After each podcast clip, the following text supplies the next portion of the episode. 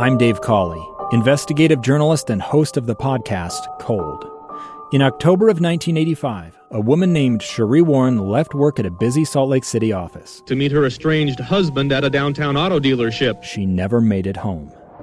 Sheree's car surfaced weeks later in Las Vegas. In the parking lot of a hotel casino. No one knows how it got there. Strange. It was strange. Both Sheree's estranged husband and her boyfriend raised suspicion for investigators. I kind of thought that he might have done something. But no arrests were ever made. In Cold Season 3, we dig into double lives, make new connections in the case, and examine the difficulty raised by reasonable doubt. We want answers just as much as anyone else. They have creeps like that now, too, so nothing's changed.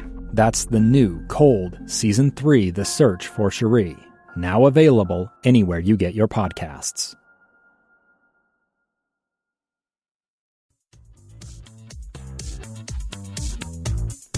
Welcome to Counseling on Demand. I am your host, Fred Riley. Hey, thank you as always for listening to this podcast. These podcasts are available to you Monday, Wednesday, and Friday, three times a week. Uh, and uh, please uh, make sure to subscribe and uh, listen in. So, what we have here on this podcast are ideas uh, related to mental health, ideas related to, uh, well, kind of to get out to those of you that are trying to figure out some questions you have about yourself, some ideas about how to deal with certain things, and without maybe necessarily going in uh, to counseling and so forth, or maybe to kind of check out what counseling might be like. And so I share with you ideas and experiences that I, as a therapist, uh, that I have, and and even give suggestions on what to look for in counseling. And so today, what we're going to be talking about is this idea that uh, you, I want you to think about this. So in your mind, you're going to say I I am not my diagnosis. So last night, uh, or uh, let's see, when was that? A week ago, I was on Instagram doing uh, my live uh, presentation, the live video, and that's every that's every week on Thursday at eight. And uh, this was a pretty popular topic. The idea is, and there's a lot of response to this idea that hey, um, just because we have a diagnosis doesn't mean that all of our experiences are defined by that diagnosis. And that's pretty important. I want you to think about that. The idea is, you know, some of us, we want to identify, we want to say, okay, this is the reason why I act this way. So there's a certain comfort that comes with having a label, having a diagnosis. But it can also be something that kind of holds you down. It can put you in a place where you feel like maybe you have to use a disclaimer for your behavior or response because you're living up in your mind to that diagnosis. So you might feel like you have to explain or not share your emotion because it's better explained by anxiety or depression or what have you, when in fact you can actually be experiencing stress, fatigue, and so forth that's very appropriate to the situation.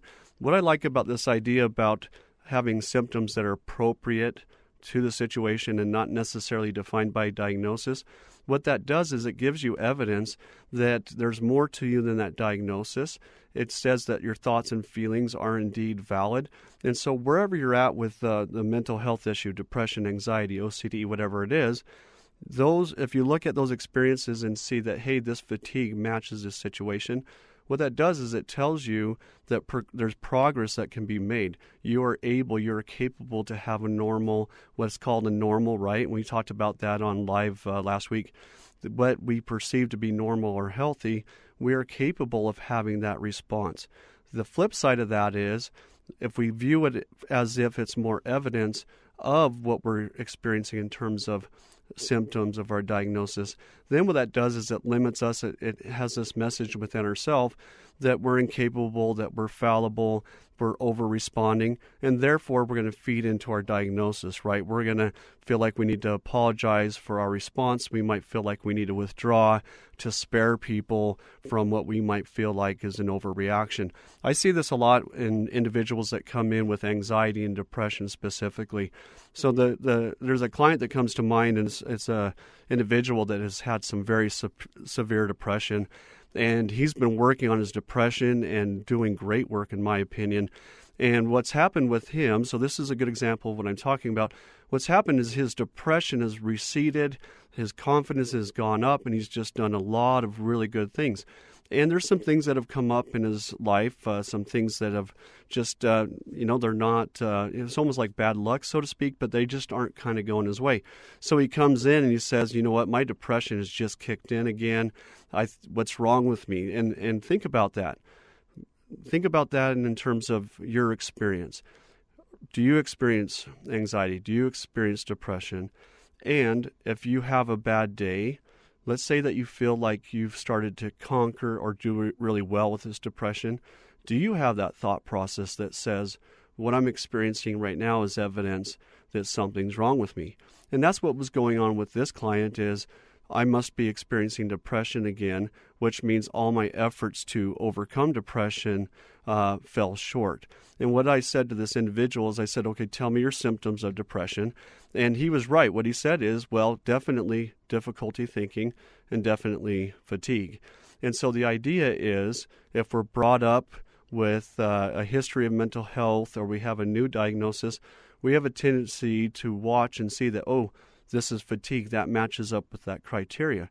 And what I said to him is, based on your situation, I'm not going to share that with you, but based on the situation that you're in, what you're saying is that your depression is causing fatigue and so forth, and other people in your situation, therefore, would not be experiencing fatigue, difficulty concentrating, having trouble with hope. So the idea is, as as I talked about this with him, and I want you to think about it too. You know what? Um, some situations are going to cause you to feel fatigue. They're going to cause you to have low motivation, and that's not a sign that you're diagnosable. It's not a sign that your meds are off. It's not a sign that uh, you went to a great place in therapy and with medications and so forth to get, overcome the anxiety and now it's it's come back. And by the way, if it has come back, that that is a direct reflection of whatever that situation is in its intensity. So what we're talking about right now is this idea of hey, I am not my diagnosis. So often we we ascribe to this label because we want to understand what our experience is. However, we need to start looking at evidence that we're doing better, that we're improving, and that our symptoms, our experiences, our responses are actually, they actually fall within uh, responses that many people have uh, in relationship to the situation that's going on.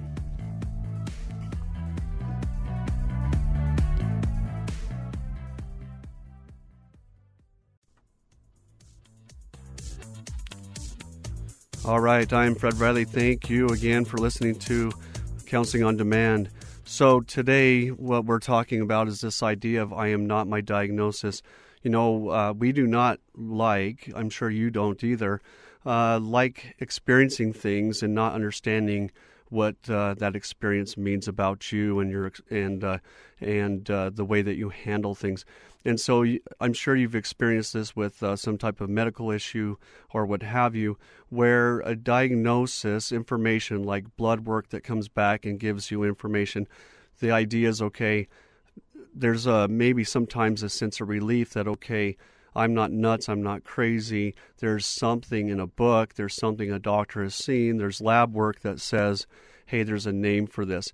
And so the idea is that gives us oftentimes a sense of relief knowing that there's something that is identified. Uh, contrary to that, you might have had experiences where you're, uh, you know, let me give you an example. It's kind of an embarrassing example, but when I was like, I was like 17 or 18, and uh, I had this terrible earache. And 17 or 18, in my mind, uh, I was a wuss. 17 or 18, I should be in a place where I just kind of sleep off an earache. And so what happened is, um, I uh, I uh, talked to my mom, dad, I can't remember, but we ended up going to the emergency room, and that, that was really embarrassing. It was very embarrassing. And so, you know, because I didn't feel like I was handling it well. And so I thought maybe I was overreacting, maybe it would just go away. And I had this uh, actual fear, and maybe you've had this too, where, and my clients have had this as well. This fear came up that said, okay, what if I go to the rheumatologist? What if I go to the therapist? What if I go here?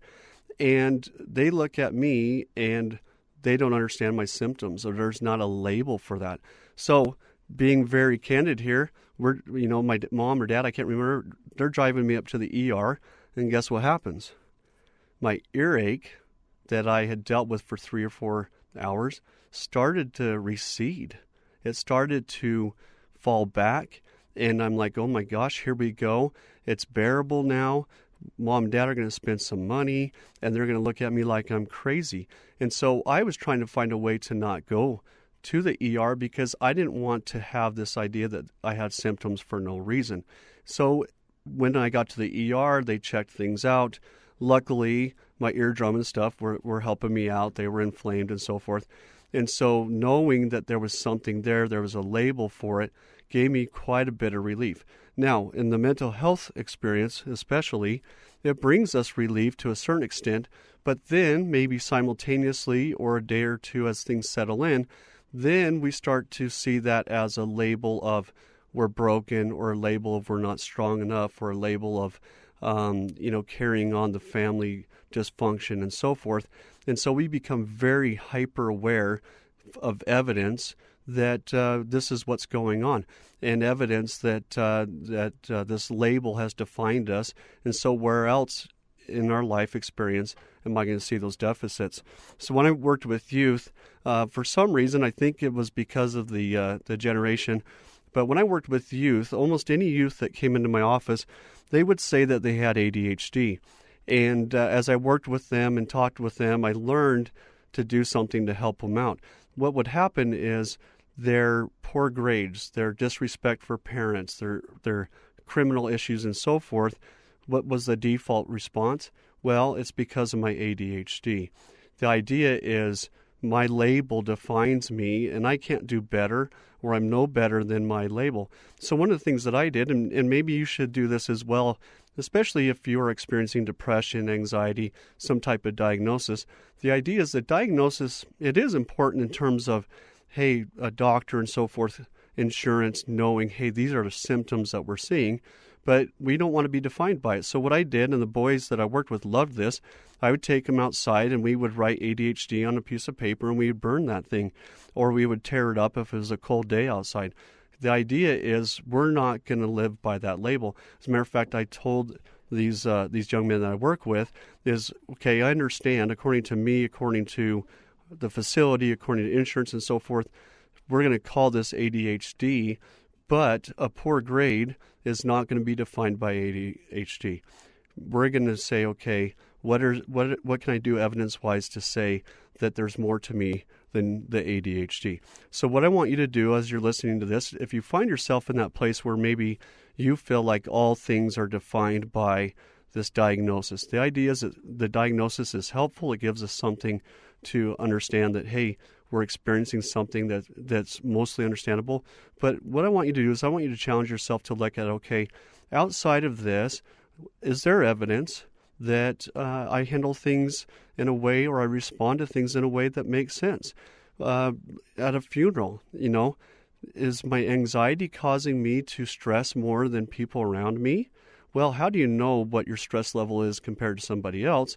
But the idea is your anxiety very likely has nothing to do with your response to uh, a burial or a uh, uh, going to a funeral. The idea is okay, this is a normal response. Fear of uh, going to the cemetery, what have you.